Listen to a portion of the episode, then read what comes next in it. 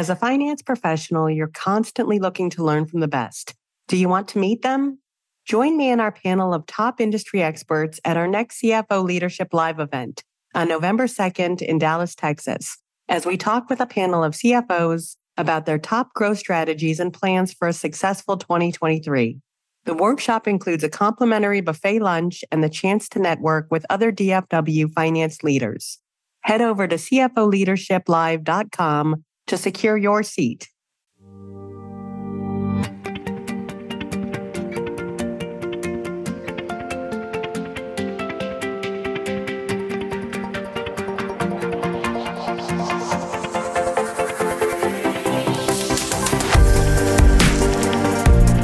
Welcome back to CFO Weekly, where we're talking with financial leaders about how to build efficiency in their teams, create time for strategy, and ultimately get results with your host, Megan Weiss. Let's jump right in. Today, my guest is Matt Wolf. Matt is the CFO of ChartHop. With a background in finance, Matt's role is to help ChartHop accomplish its company growth goals with predictable, transparent metrics and world class execution. As CFO, Matt spearheads communicating ChartHop's story in a compelling way to investors and the broader market. Before ChartHop, he served as the CFO at Roadster, where he gained experience leading financial services, implementing effective fundraising, and guiding operational improvement. Matt, thank you very much for joining me on today's episode. Thank you, Megan. It's great to be here. Yeah, today we'll be hearing about your journey as a CFO and learning about your current organization, ChartHop. We'll also be discussing topics such as the role of CFO in storytelling, managing high growth companies, and ensuring their success. I'm really looking forward to learning from you. So let's get started. Excellent. Sounds great. As always, let's start with you and your journey to how you got to where you are today. Sure, happy to do that. So I I started my career um, as as I think a lot of CFOs and finance folks do in investment banking. Uh, did that for the better part of a decade. Then spent some time uh, in some large corporates uh, abroad, mostly, um, and then uh, moved into sort of finance leadership at startups in around 2015. Uh, most recently, prior to coming to ChartHop, I was the CFO of a, another SaaS company called Roadster, um, which we led a successful exit there at the in the middle of 2021. Uh, and I joined ChartHop as CFO uh, back in January. So I've been with the company for about eight, uh, eight nine months. And just out of curiosity, is ChartHop remote right now? Is everybody working remotely? We are, and it's it's actually been that way since the beginning. We have we made the decision early on to be a fully remote uh, company. Okay. And so a lot of the things that we do um, you know, with the product and also culturally um, is set up to sort of cultivate that and, and uh, get employees engaged when there is no office. Yeah, that can't be easy. How was it transitioning into the role of CFO remotely? Yeah, so actually, uh, so I was, uh, so I did that my last company actually, um, okay. and we, you know, we went into COVID um, as a as an in office company, um, and uh, learned very quickly how to plan and operate a business um, from a very decentralized uh, leadership team. Um, I think it's you know it's it's it's probably not too surprising, but what it's going to be is it's constant communication, um, excellent visibility into an organization, and really coming out of that experience at my last company. Um, when I was looking for something new, I found ChartHop and loved the product, and it was one of those one of those moments where uh, you know, you say to yourself, I wish I had had this at my last company and every other company that I've been working for.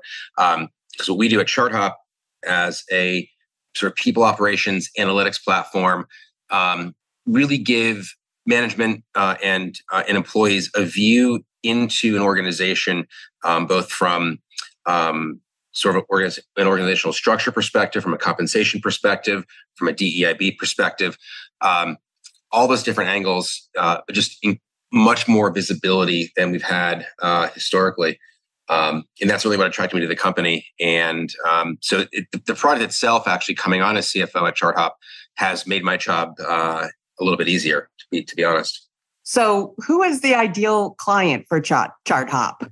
So, we, we like to think that any company with people uh, is, a, is a good candidate for ChartHop. Um, the, you know, there is a certain size at which organizational planning, compensation planning becomes more challenging. Um, so really kind of above maybe 100, 150 people is where we start hitting our, our sweet spot, but we can go into the multiple thousands and, and beyond. So it, it really, you know, I think when we started out, uh, we were focused, uh, probably not surprisingly, on sort of smaller, high growth companies because I think headcount planning there is such a um, a critical uh, piece of operational planning that uh, we found a lot of early traction there. But as we've come to see, you know, large organizations are also always looking to optimize, looking to re- restructure teams um, to to maximize productivity, um, and the product's really great for that as well. Does it sit on top of an ERP or does it work separately? So it's it integrates with a number of different systems. So it integrates with payroll, it integrates with HRISs, it integrates with equity systems, but it also goes beyond that and integrates with things. Uh, you know, we can integrate with operational systems, customer service systems, um, sales systems, and by bringing in all that data and using the org chart in some ways as the, the visual sort of front end to look at teams, and so you can look at things like um, sales quotas, or you can look at team diversity uh, makeup and reporting lines and compensation structures and where do people fit in different bands.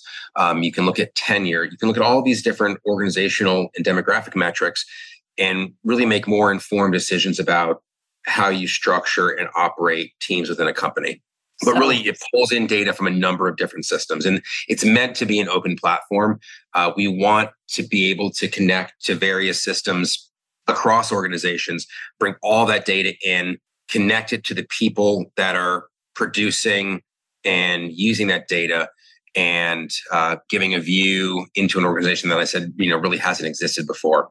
Yeah, that's really cool. So it basically allows you to slice and dice information in ways that you've never been able to before. That's right. And uh, the other thing that allows us to do is run scenarios on that uh, on that information. And so, um, if we want to look at, for example, headcount planning in a certain team, um, we can create an org. We look at the org chart and kind of visually add new roles. Um, and then there are obviously tables that that exist behind that. But with the ability to create scenarios and then look at what that does to your overall cost structure, what that does to your quota structure, um, you can basically, kind of said, kind of slice and dice the the data um, in a very engaging and visual way, um, but one that doesn't kind of give up analytical rigor for um, for kind of that that really important UX element. So you've been with ChartHop now for nine months. How, right. um, looking back uh, nine months ago, how how is it that you hit, were able to hit the ground running? Yeah, so I think um, one one of the nice things that it's, it, it is a SaaS platform, and, and that's something that I um, that I understand. Um, and so the economics of the business were were fairly straightforward. Um, but I think what I was looking for when coming into the company, and I think this is kind of what I what I always look for, is an executive team that that engages and looks at finance as a strategic part of the executive team, um, and was eager to work with me when I came in on budgeting and planning and optimizing and process uh, process optimization.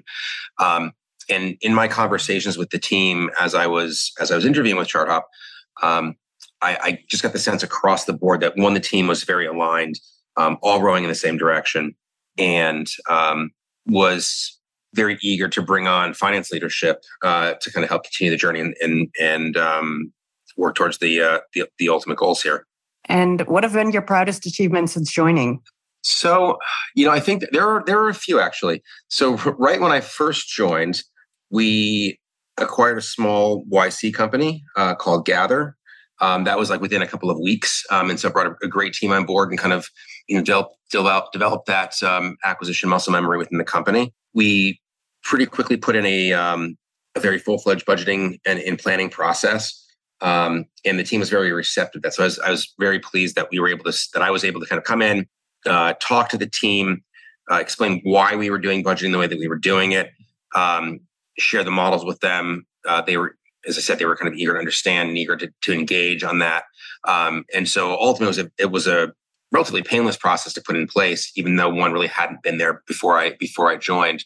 Um, and then I think you know ultimately it's it's um, you know we've continued to grow the company. It's it's certainly not um, been the easiest environments in the most in the most recent months, um, but I've been just truly impressed with the way the the, the exec team and the overall um, employee base has responded, um, has really dug in, and um, you know, it's a, just a group I feel very proud to be part of.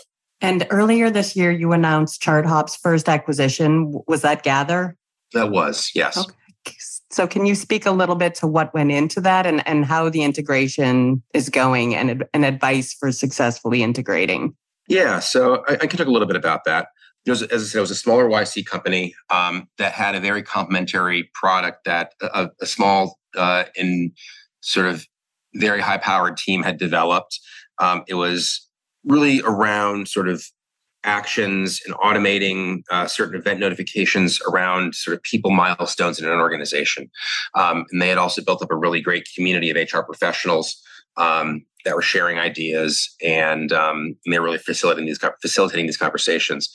And um, so, a really great team of uh, both on the marketing side uh, in terms of community engagement, very strong team on the product and engineering side. Um, and was a, an area of our product that we wanted to continue to enhance. And so I think it was just very complimentary when we brought them in. Um, in terms of a kind of advice, it was a, you know, it's it's acquisitions all have their own flavor, even if you've done done a bunch of them either as a you know as an advisor or on the inside of a company. I think it's the, the most sort of important uh, perspective to have going into an acquisition is that um, it will look different at the end than what you anticipate it to be at the beginning um, because all sorts of things come up. Sometimes good sometimes you know more challenging but uh, it's it's remaining adaptable and understanding that all these transactions are different and include their own sort of unique uh, unique challenges around just the entire whether it's around structuring it's whether it's around um, technology uh, I think we were fortunate to bring in a really great team of people, and uh, they were just wonderful to work with. Um, and I think that's also really important is to have executive alignment that the objectives are very clear and the reasons for doing the deal are are very clear to both the acquired company and to people internally. Really, um, I think it's something that not all uh, employees go through, uh, especially at a relatively early stage startup. And so, um, you know, you want to be communicating and explaining kind of the strategic rationale as to why why uh, the deal is being done. And from what I've seen, we've brought in some really wonderful people, and um, you know, it's been a, a good benefit for us. And we hear a lot today about the role of CFO as a storyteller. So, yeah. what um, what's the key to being able to tell a company story in a compelling way to investors and the broader market? So I think that what I've found is to be the most um, sort of helpful, and it's probably will not be kind of the most unique idea, but it really is, and it's something that I enjoy doing, is getting engaged with every team in the company because everyone, obviously, as you can imagine, is contributing something to the overall story and the overall progress and growth of the company. Um, so that sales or marketing or CX, people ops. I tend to work very closely um, with those teams um, to really understand how they're operating. I don't look at finance as being sort of a strictly a budgeting function. Um, I, I, look at it as a much more operational role, much more strategic role, and I want to have those very frank conversations. I want leadership of other teams to feel very comfortable talking to me about challenges and opportunities and giving them frameworks to think through uh, how to think about whether it's investment or uh, other decisions and then getting involved in those decisions to the extent that can be helpful. Um, but i think having that sort of granular knowledge of how certain teams operate when you sort of step back and put it all together into a story about what who we are, what we're trying to accomplish, and how we're going to accomplish it. Um, you just have much, much deeper context to do that. That's great advice. And ChartHop has plans for rapid growth this year and beyond. So, what advice do you have for other CFOs who are managing high growth organizations? Sure. No, I, I think um, again, kind of going back to transactions, um, or just just in kind of the overall kind of philosophy around around finance leadership is it's just to be adaptable. And and, and it's that you know plan be rigorous in your planning be hyper analytical so that when things don't go according to plan whether above or below you can kind of you understand why they didn't go towards plan. Um, and knowing the details around that allows you to adapt one way or the other. So it's you know um, something uh, sales are over the over plan for a, for a particular reason, and everyone's going to celebrate that. But really, why why is it happening? Were we too conservative in one of our assumptions? Did something else happen that we hadn't anticipated? Um, and I think that the the overall what I tell what I tell my team and what I tell the overall company is let's reduce surprises either to the upside or the downside as much as we possibly can. And in a high growth company, you just have more surprises because things are just happening faster. Um, you're hiring people faster, your product is changing faster, uh, your growth rates are just going to be faster. So you're adding new customers, new customer types, and you're sort of seeing for the first time in a lot of ways how things change when certain variables are altered. Um, and so I think it's being prepared to sort of deal with that uh, that uncertainty in a way that is constructive to the business. Uh, I think when we talk to our teams overall and talk to the company at like an all hands, you know, I think it's it's okay to say that we didn't know something was going to happen or we didn't expect it to happen this way. Um, but here's how we're responding to it. So it's having the second the second answer um, to not say that hey we were surprised and we're still trying to figure it out. Um, that may be the case, but figure it out quickly. But I think it's being ready to in accepting that things just are not going to um, sort of pan out the way that you expect them to, and to have enough of a granular knowledge uh, and understanding of what you expected to happen to kind of identify and kind of pattern recognize um, when things when things don't. And I also think that the, the other piece is being able to communicate across departments uh, and across teams um, so that when things are even, even if, they're, if they're going to plan why are things happening um, and having very frank conversations i have weekly one-on-ones with all of our um, vps um, and I, I, really do try to understand what what they're seeing so they can understand what i'm seeing across the organization. So i see finance really as sort of the the funnel point for all of that information that goes into operational performance um, and being able to communicate uh, and kind of elevate them above their specific teams to say, okay, well, this is what we're seeing over in, if I'm talking to someone in CX, well, this is what we're seeing over in marketing, um, and making sure that everyone is aligned and again, no one is surprised. Yeah, I think what what you mentioned there, just being able to work across the organization is so important these days. I think that's yes. a big factor in the evolution of the CFO. Whereas 20 years ago, maybe you could work in a silo. It's not possible anymore. Right. Right. No, I think that's right. Um, it, it, would make my job impossible actually if I was if I was just kind of creating creating spreadsheets um, and operational plans without um, really regular input and interaction with uh, with with people across the company. So, as the company is maturing from startup to something more mature, how is it that you ensure that your processes and technology can scale with the business? Sure. I think the, the first thing you have to do um, is, is, document things. Um, it's at the beginning when everything is sort of running at light speed.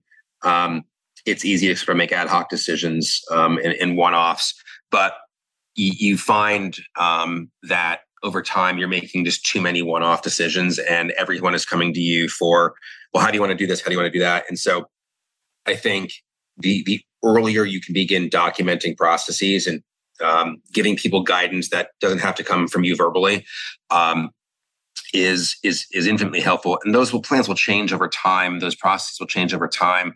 Um, but putting them in place as early as possible so people have a reference and can begin to understand um, sort of the operational cadence.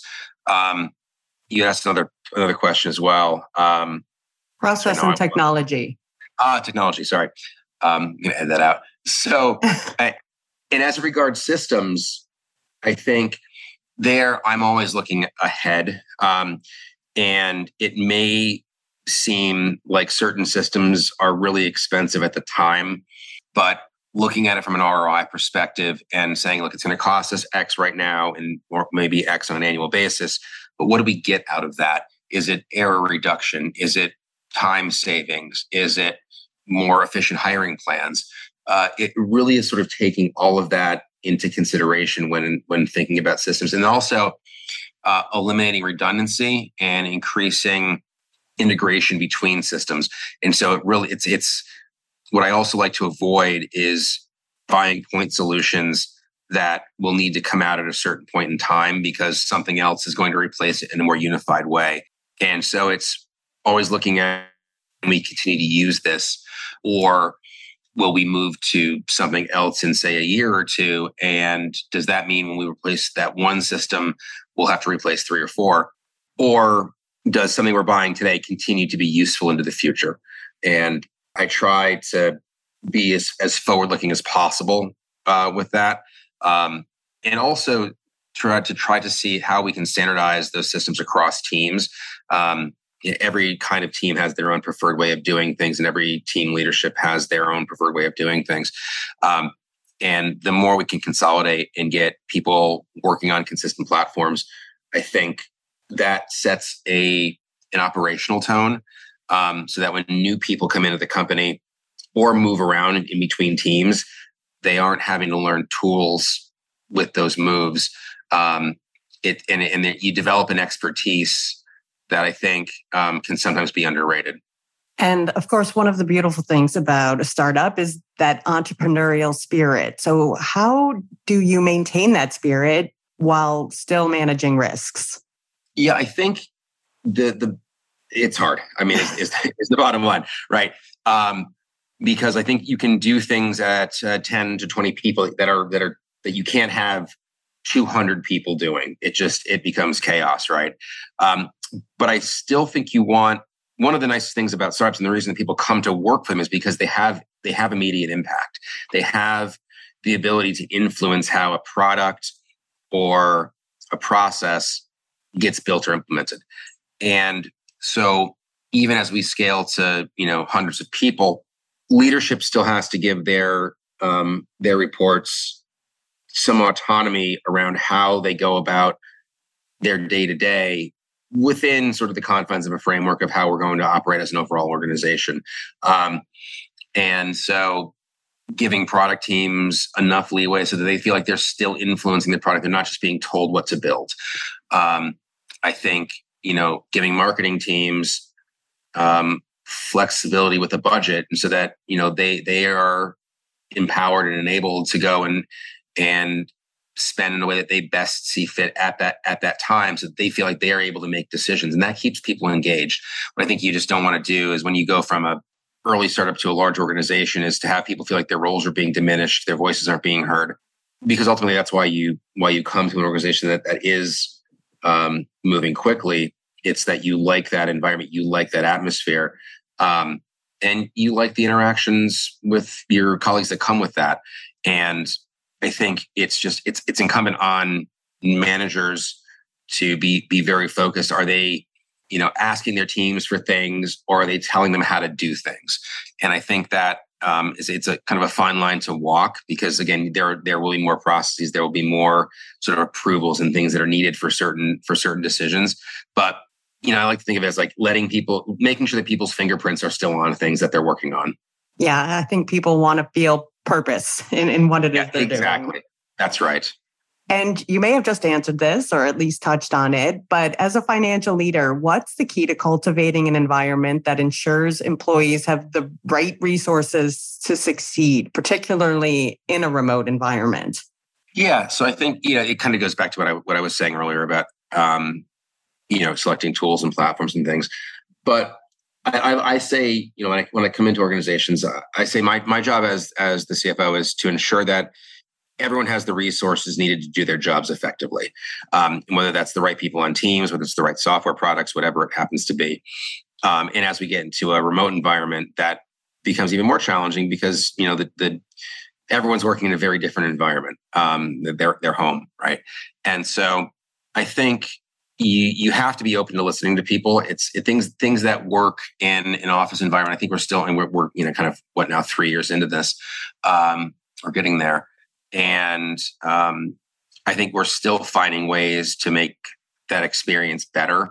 Um, we are we're still finding ways that that the existing tools can be used in in sort of new ways to increase employee engagement, um, increase communication um, and I also think you need to, um, even in a remote environment, you need to um, ensure that there is still human contact you know you know right?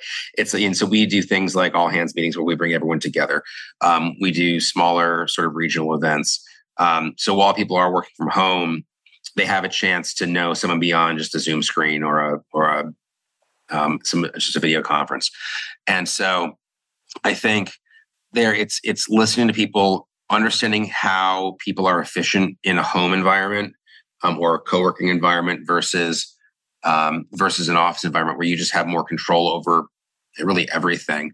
And um, you know, there there are going to be trade offs. Um, you know, I think the remote environment requires just you know may require more meetings because you don't have the opportunity to overhear things and just kind of drop a comment into something you overheard or just stop by really quickly to someone's desk or whatever. And so, but it's and it's being sort of cognizant of that, but also respectful of, people, of people's time so that it isn't just meeting after meeting after meeting. Um, so it can it can feel that way sometimes, and so I think it's important to sort of lay some ground rules as well, um, so that people have you know as you you asked about resources, um, but I think you know their time is is ultimately their their most valuable resource, and so um, it's it's giving them kind of the tools, but it's also giving them the space to do their work. And what is one or or maybe two to three of the biggest challenges you and your team are facing this quarter? And what are you guys doing to help solve that challenge? It's a good question. How's talent? How is it you how are you guys finding and retaining top talent? Yeah. So I mean, it's a good question, and I think we've done a, a, remarkable job of of bringing talent. I think we offer a lot as just as a company from a cultural perspective. Um, you know, working in the HR space, you're, you're very, um, you're kind of acutely aware of how people feel about an organization. Um, we use our, our own product internally.